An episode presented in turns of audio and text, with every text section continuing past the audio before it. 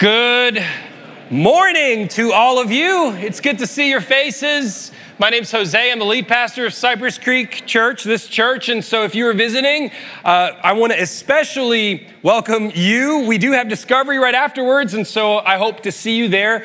Uh, Taylor said that it's 30 minutes. That's only when the questions are easy.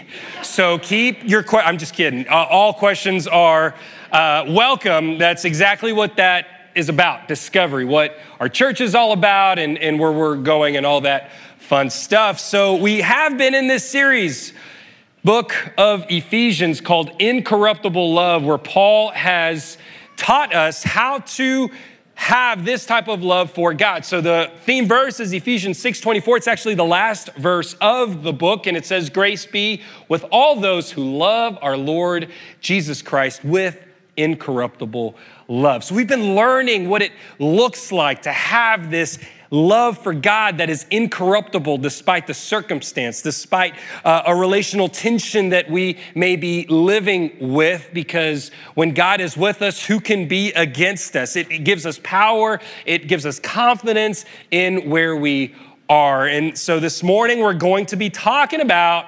marriage. So, married people, where you at?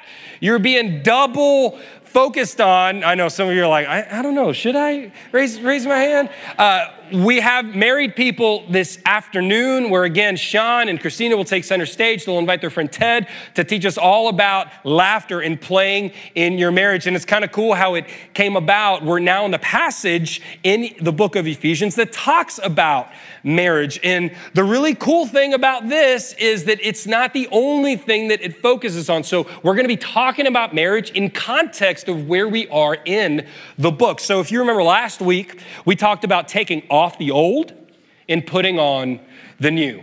I don't know about you, but I, after teaching, I uh, kept on chewing pretty much the entire week, and I realized that this is not something you just get and move on from. This is what we do as followers of Jesus. We continue to work on this, taking off the old and putting on the new. If you missed it, don't worry. We have a quick recap here on the screen where we have the old stuff. Can we uh, put the list of the old and the new? There we go. So we take off lying, we take off anger and stealing, gossip, independence, revenge, lust, greed, drunkenness and we put on instead truth and peace, giving, encouragement, dependence, forgiveness, love, gratitude, and worship. This is a lifelong process. It's called sanctification, where we are literally becoming more like Jesus the more we follow him and receive his love for us. That's key because as we move on to these uh, three roles that Paul's about to talk to us about first is marriage then it's parenting, and then workplace, boss employee relationship. We have to remember that this is how we are to be and become. This is the goal individually. And the more we do that, the more we're gonna bless our marriages, our kids, and our workplace. So, all of that though, we have to take, a, a you know, to turn a page back, the first three chapters of Ephesians taught us that God loves us, that He chose us, that He lavished His love on us. And so then instead of looking at these roles and these behaviors as have to, and then we have that word responsibility on the screen, we see them as responsibilities. Because of God's great love for us, we now have the ability to put on the new and take off the old. We now have the ability to show up for our spouses and our kids and those that are in our workplaces. So that's where we are. That's the context we're now going to be talking about marriage. Marriage is truly what brings us together today. And I hope that it's not as monotone as it is in that movie.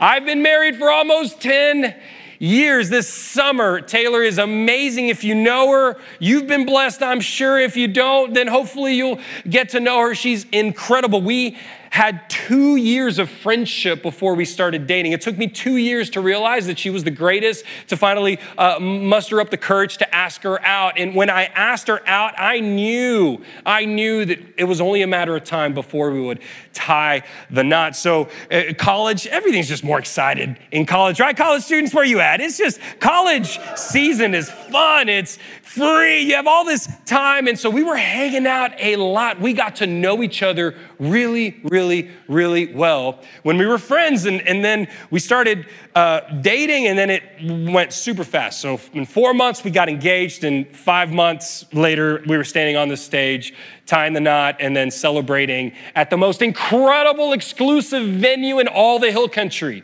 the Wimberley Community Center. because that's what you did back then. We didn't have all these, you know, grandiose weddings. You just got married, you know? It was like a step up from the, the this and then the, the, the halls in the church. What are they called? The, the, somebody hit me with the, you know what I mean? The what?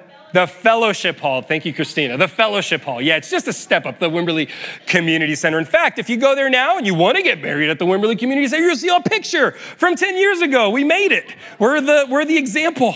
So, anyway, we got married. And here's the thing we went to premarital counseling. If you're thinking about getting married, if you're dating and, and, and, almost to that point of engagement, if you're engaged, premarital counseling is a must. We have we had three amazing counselors, or two amazing counselors that counseled us three times that dealt with all this stuff. So the stuff was really good, like the, the content was really good. But this stuff right here, man, I was like, I don't need this stuff. I got it. I got Jesus. We love one another. We're just ready to get in the game. We don't need no practice. It's like my posture was like going to a Super Bowl parade when I hadn't even been drafted yet, you know? And, and so it, it hit me the day before our wedding. I was helping Taylor bring some stuff out from the Wimberley Community Center, and I, you know, normal optimist, just this is incredible, babe. We're gonna get married tomorrow, spend the rest of our lives together. And she looked at me, and I, she had this big old stare, and, and she had tears rolling down her eyes, and I'm thinking, who did this to her? You know, what's going on? Y'all, I was clueless. I was clueless. There were so many things that I didn't know that I now am starting to know about marriage. I didn't get all of the nuances and stress that she was carrying because we had different upbringings. Now, all family was together, uh, different cultural backgrounds. Here, the Wimberley Community Center, 11 p.m., you're done. You know, wedding, you gotta be out, you gotta be cleaned up by 11 p.m. In Mexico, you don't stop a wedding till after you eat breakfast, okay? So, all these cultural differences, and then on top of that, we're just two completely different people. We had different pasts and we have two completely different personalities. I'm an external processor and an extrovert to the max, and, and she needs time to collect her thoughts and process internally. And, and she's an introvert. She enjoys and recharges when she's by herself. Marriage is a lot of hard work. I'm glad I heard some amens, otherwise, I'd be very concerned. But here's the thing His word. God's word teaches us how to put in that work so that we can not only have satisfying marriages, but that we can point to Jesus as we walk out our marriage. And so that's what we're going to look at. We're going to look at five secrets to a satisfying marriage. If you've ever heard me say a marriage ceremony or Pastor Rob, you've probably heard these because we have used these because they're so good and they're so true because they're from the Word of God. So, five secrets to a satisfying marriage. We're going to be looking at Ephesians 5, verses 21 through 33. But before I want to talk about all the seasons of life that are represented in the room. So, some of us are single and we don't, we're like married. Well, I'm in junior high. I'm not thinking about getting married, and that's right. You should. Don't worry about marriage right now. Uh, but some of us are in college, and we just can't wait to be married. And my encouragement to you, if that's the season of life that you're in, is to pursue Jesus. Because that stuff that we talked about last time, the taking off the old, the putting on the new, in our brain, sometimes we think that when we get married, things will be okay. Like that's the solution for us to get over an issue or to move on from a certain season. And that's just not true. Take this time in your singles, embrace this season of life that you're in, and pursue Jesus. Make him your Lord of everything, the bad and, and, and the hard, all of that stuff. Give it to Him and watch Him transform you and prepare you to be an incredible husband and incredible wife. Some of us have been married for a number of years, just a few years. We're just starting to, to uh, establish that foundation. And again, these are so good. Others of us been married for a long time, and we either think we may, uh, you know, know what we're doing, or we're really good at hiding the fact that we have no idea what we're doing in marriage. These are such good principles to anchor us as we continue uh, in our married, married journey. And then there's those of us who are no longer married, those of us that have lost a spouse. And we have struggled with grieving the loss of our partner in our best friend. And the beautiful thing in that season is that you're not alone.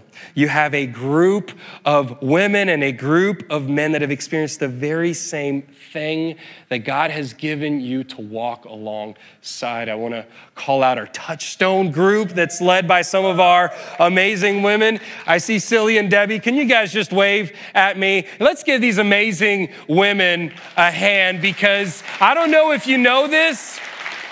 They have a group of 40 odd some women in our community that used to be married or now widowed and are walking through this journey together. And so, if you know someone or if you are someone, you saw their hand, come and talk to them. So important for us to do that together. And then there's others of us that have experienced so much pain in our marriage that we've had to separate. And this is why it's so important for us to talk about God's way of doing marriage. We have to rewire our brains. We have to be transformed by His way so that that does not happen. And if that's you, not only am I so sorry, but you are also so seen by God who loves you, who never forsakes you, and takes care of you every step of the way. So, no matter where we are in that spectrum, this is for us. Because I'm gonna hit one more thing and then we'll, we'll hit in the verse, but it's really, really important this order that Paul gives us marriage, parenting, and our workplace relationship. Uh, if, if we were to add one, we've been talking about our personal relationship with Jesus. So the first priority is for us to be one with the Lord, for us to grow up in our relationship with God. And then the next priority is our marriage, because when we invest in our marriage, we're also investing in our kids. Our kids are now seeing a good example of a biblical, healthy marriage. And then when we invest in our home and our kids, then we can show up for the people in our workplace. But the problem in our culture is we flip that upside down. We don't get married, we don't have kids because we're so focused on our career. And so we need to re- realize that God's framework is different than our culture. It's counter cultural the way that Jesus is asking us to live. So once we invest in our marriage, then we are blessing our kids, and that's our home. And then we can show up to the people that we are working with. And, and as we go through all of these, the very uh, the, the key ingredient in all of this is this first point on the screen. Uh, submit, yeah, let's go back to the verse. I'm sorry. Submit to one another out of reverence for Christ. This word submission is the intro to all three roles marriage, parenting, and the workplace. There's different positions, there's leaders, and then there's followers, but this is the key ingredient to all three. Here's why. Back then, you heard a lot uh, uh, of stuff towards uh, wives kids, and bond servants, slaves, or employees. That would be our term today employees instead of bond servants. A lot of rules in Roman culture, in literature, and also in Greek. So, a lot of folks were talking to those that were under and how to be submitted. But the beautiful thing about God's word and Paul's teaching is he's speaking to both. He's speaking to the leader and he's speaking to the follower. And this is the key ingredient submission. Submission is something that every follower of Jesus is called to do. It, Jesus, his buddies were uh, hanging out, and, and uh, it was near the end of his ministry, and they realized that he was about to usher in his kingdom. And so, as soon as they the light bulb popped up like we're friends with the king. They started jarring about who was going to sit on jesus' right and who was going to sit on jesus' left. And then in mark 10 uh, jesus corrected them verses 42 through 45 jesus called them together and said you know that those who are regarded as rulers of the gentiles lord it over them. So the rulers of the world rule top down and their high officials exercise authority over them Verse 43, so important. Not so with you. Instead, whoever wants to become great among you must be your servant. And whoever wants to be first must be slave of all. For even the Son of Man did not come to be served, but to serve and to give his life as a ransom for many. Jesus is saying, Follow my example. Even though I'm God, I came not to be served, but to serve. If we want to become great, let's be the greatest servant. So, this ingredient of submission is important for all of our relationships when it comes to being in the middle, uh, in, in the body of Christ. And it's also a fruit of being filled with the Holy Spirit because the opposite of submission is yielding over, it's, it's overseeing with a strong arm. And my friends, that is not freedom. It is for freedom that Christ has set us free galatians 5:1 so we submit to one another out of reverence for Christ because Jesus submitted himself even to the point of death and death on a cross which is in Philippians chapter 2. So I, I want to talk about this word submission as we uh, read this next verse in uh, Ephesians 5 22. Wives, submit yourselves to your own husbands as you do to the Lord. So I want to stop right there because that's often where we stop. And that's unfortunately where so much pain has been inflicted upon when we take this one scripture out of context. I'd like to consider changing this word from submit to trust. What if we saw it that way? Wives, trust yourselves to your own husbands as you do to the Lord. Be considerate of your husband and allow him to be the leader, which is what the next verses are saying. For the husband is the head of the wife, as Christ is the head of the church, his body, of which he is the Savior. Now, as the church submits to Christ, so also wives should submit to their husbands in everything. Throughout these verses, we're going to read 13 verses that are geared towards the wife. I'm sorry, 13 verses, 47 words that are geared towards the wife, and 143 that are addressed to the husband. Do you see a difference there? 47 and 143. If you do the math, that's times three. Three more times, Paul is addressing the husbands than he is the wives. Why? Because we all have a role to play. And instead of competing for control and leadership, Paul is saying, no, that, that, that authority and order has already been established. Husband, you are to lead. Wife, you are to follow, complement one another. Allow your differences to build one another up instead of tear one another down. So, wives, submit. Later on, uh, it, when, when Paul addresses kids, he changes the word from submission to obedience. Children, obey your parents. Now, every parent in the house said, Amen. You know, if we're going to nuance the submission, you can't nuance a child submitting to my authority, right? Because parents should know what's best for their kids. And, and this word, unfortunately, submission has been used and yielded forcefully to mean obedience rather than what Paul here tells the husband to do. For the husband is the head of the wife, as Christ is the head of the church, his body of which he is the Savior. Now, as the church submits to Christ, also wives should submit to their husbands in everything. Man, I want to talk to you for a little bit because I am a man and, and it's right for me to say this. We need to not only be in the game, but we need to be the team captain in the game. We're being called out right here as the head. Whether you are acting like the leader or not, God is calling you to be the leader in your home. And not only that, but considering uh, verse 25's husband, love your wives just as Christ loved the church and gave himself up for her. That is a high standard, men, that Paul is calling us to here. He's saying, Love your wife completely that you would die for her, that you would sacrifice your life for her. That's the type of leadership that we are called to give as men sacrificial, grace filled leadership. Women, I hope that as you hear that, you would be willing to submit to a leader that loves you and knows you completely, so much so that he is willing to sacrifice for you. That is God's way.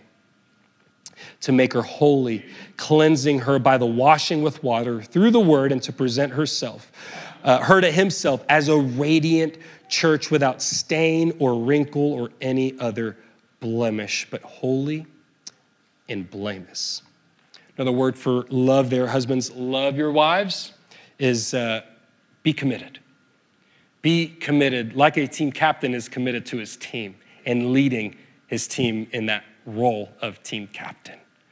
Push the ball further down the court. We have a commitment, choose one another sacrificially. The, one of the problems that we have with this is the way that our minds are taught in our culture. We watch movies and we watch rom coms, or if we haven't watched rom coms, we watch our parents watch Hallmark movies or whatever it may have been, but we think that there's only one out there for us that soulmate right?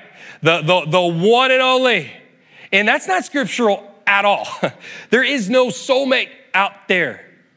There's the one that you commit to, and there's the one that you choose. Here's what happens when we subscribe to the soulmate idea.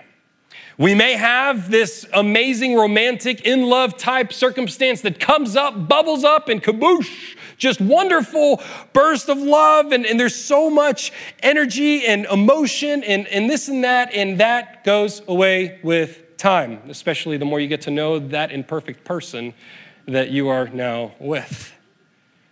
There's nothing more romantic than choosing your spouse every day when they're doing good, when they're doing not so good, when it's easy, and especially when it's hard. That's what it means to commit and to choose one another daily.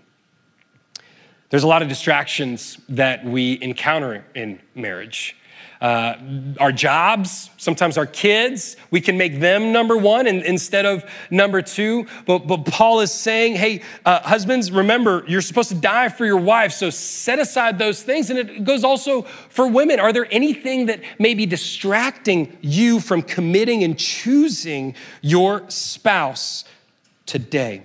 And then we need this third, um, fourth, very important ingredient, which is communication. Verse 28, I'm going to keep on reading. In the same way, husbands ought to love their wives as their own bodies. He who loves his wife loves himself. After all, no one ever hated their own body, but they feed and care for their body just as Christ does the church, for we are members of his body. So he's, he's saying, tend to your marriage, take care and feed your marriage. And there's no better workout in your marriage than communication choosing to talk, choosing to get on the same page, not only that, but on the same line of every page. And, and I put naked and unashamed because that's the goal to be totally open and vulnerable. And that's the way that it was in the garden. Before sin ever entered the picture, we read that Adam and Eve were naked and unashamed. Unfortunately, we tend to hide though. Just we talked about last week. We, we tend to hide from God. We also tend to hide stuff from our spouse. Communication is the way that we say, not, not in my marriage. I'm gonna choose to confess. I'm gonna choose to confront. I'm gonna choose to be honest and I'm gonna choose to be vulnerable. So, what does it look like to make your marriage the safest place? It requires communication. I wish I would have practiced that in that scene in the parking lot at the Wimberley Community Center. I, I, was just shocked and I didn't understand why she was feeling that way because I hadn't asked to that point. I thought it was all taken care of. And I could have just said, Hey, is there anything that you need me to do? Is there anything that you want to talk out or flesh out? I'm still in process of learning how to communicate and how to do conflict better in my marriage. And notice that we haven't talked about physical intimacy or sex at all. Here's why because communication breeds emotional and relational intimacy. And emotional and relational intimacy will fuel physical intimacy. Sometimes we, make, we think that that's the most important part where Paul's like, y'all, just get this in order and trust me. This is what's most important. And some of us uh, are listening to this and saying, but Jose, you don't understand how hurt I have been. How could I open up my, my, myself up to someone that could hurt me again? And to that, C.S. Lewis writes, writes this To love at all is to be vulnerable. Love anything, and your heart will be wrung and possibly broken. If you want to make sure of keeping it intact, you must give it to no one, not even an animal. Wrap it carefully, round it with hobbies and little luxuries. Avoid all entanglements. Lock it up in a safe casket or coffin of your selfishness. But in that casket, safe, dark, motionless, airless, it will change. It will not be broken, it will become unbreakable, impenetrable, irredeemable to love is to be vulnerable. We're vulnerable when we open up, when we're honest, when we communicate. The last one, Paul closes in verse 31. For this reason, a man will leave his father and mother and be united to his wife, and the two will become one flesh. That's the Genesis 2:24 passage. This is a profound mystery, but I am talking about Christ in the church. However, each one of you must also love his wife as he loves himself, and the wife must respect her husband. So Paul ends by tying our marriage as a picture to the covenant that God made with all of us who have said yes to Jesus. Marriage is just a picture of what is to come. Two will become one in marriage. When Jesus comes back, Revelation 21 says that there will be no more tears, there will be no more suffering, there will be no more sin, death will be no more. Two will become one. We will be with God forever. Nothing will separate us from his presence and his glory. Marriage is just a picture of heaven. That's why we need to put these things to work. I want to uh, recap quickly. Have this culture of submission that, again, we'll talk about again next week and the week following. Consideration, trusting one another, being committed, choosing one another sacrificially every day, and in communication, being naked and unashamed, being completely vulnerable, and then have this be a reflection of God's love for us, His covenant. When I do weddings, it's really in now to write your own vows. Many of you wrote your own vows. I know you did because I've done some of your weddings, and I, have seen you out here, and, and, it's great, and it's really romantic and amazing. The wife normally uh, uh, gets up and, and she's, you know, glowing and, and she's sharing things and, and making things up about the guy just to sound it, you know, fun. And then the guy's over here and, and he's sharing things that he's never told her before here in the wedding ceremony, being all open, and maybe he's crying too. And it's so romantic, but I always make this condition. If you want to write your own vows, you got to say the traditional vows too. Because oftentimes we get so caught up in the romance that we lose out on the depth of these vows. This is how I want to close today. I want to read these vows to you as if Jesus was making them for you.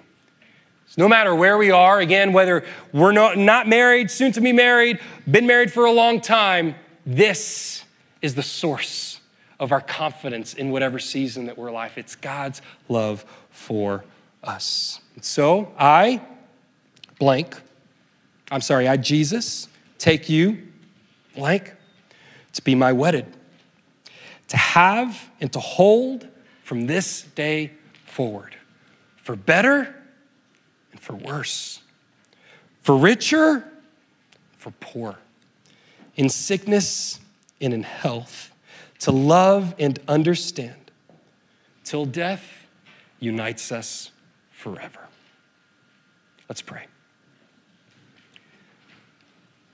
I thank you, Father, for that love that you have for us, your unconditional agape love that is available every morning because of what you did on that day when you died on the cross. And then you defeated death by resurrecting from the grave. And Lord, we look forward to the day that you return and make all things new, where nothing will separate us for all eternity. We thank you for that covenant. And Lord, I pray for the married people in the house that we would choose to invest in our marriages by putting these into practice in our lives being totally committed to one another, being considerate, doing good with communication, and reflecting your covenant, God. And above all, being submitted to one another out of reverence for what you've done for us. Lord, if there's anyone in the house that hearing this feels troubled because of the tension that exists in their relationship, I pray that they would have the boldness and the courage to reach out and get help whether that is showing up at married people or, or talking to a safe person here today or seeking out counseling, God, we thank you that we are all imperfect and you are the only perfect one. And Lord, for those that are still wearing the scars that broken marriages bring, I pray for your healing power in our lives that you would show us that greater is he who is in us than he who is in the world. And what the enemy meant for evil, God, you can turn into good. Allow us, give us patience to go through the process of healing and being restored. And thank you that you walk with us because you gave it all to be with us.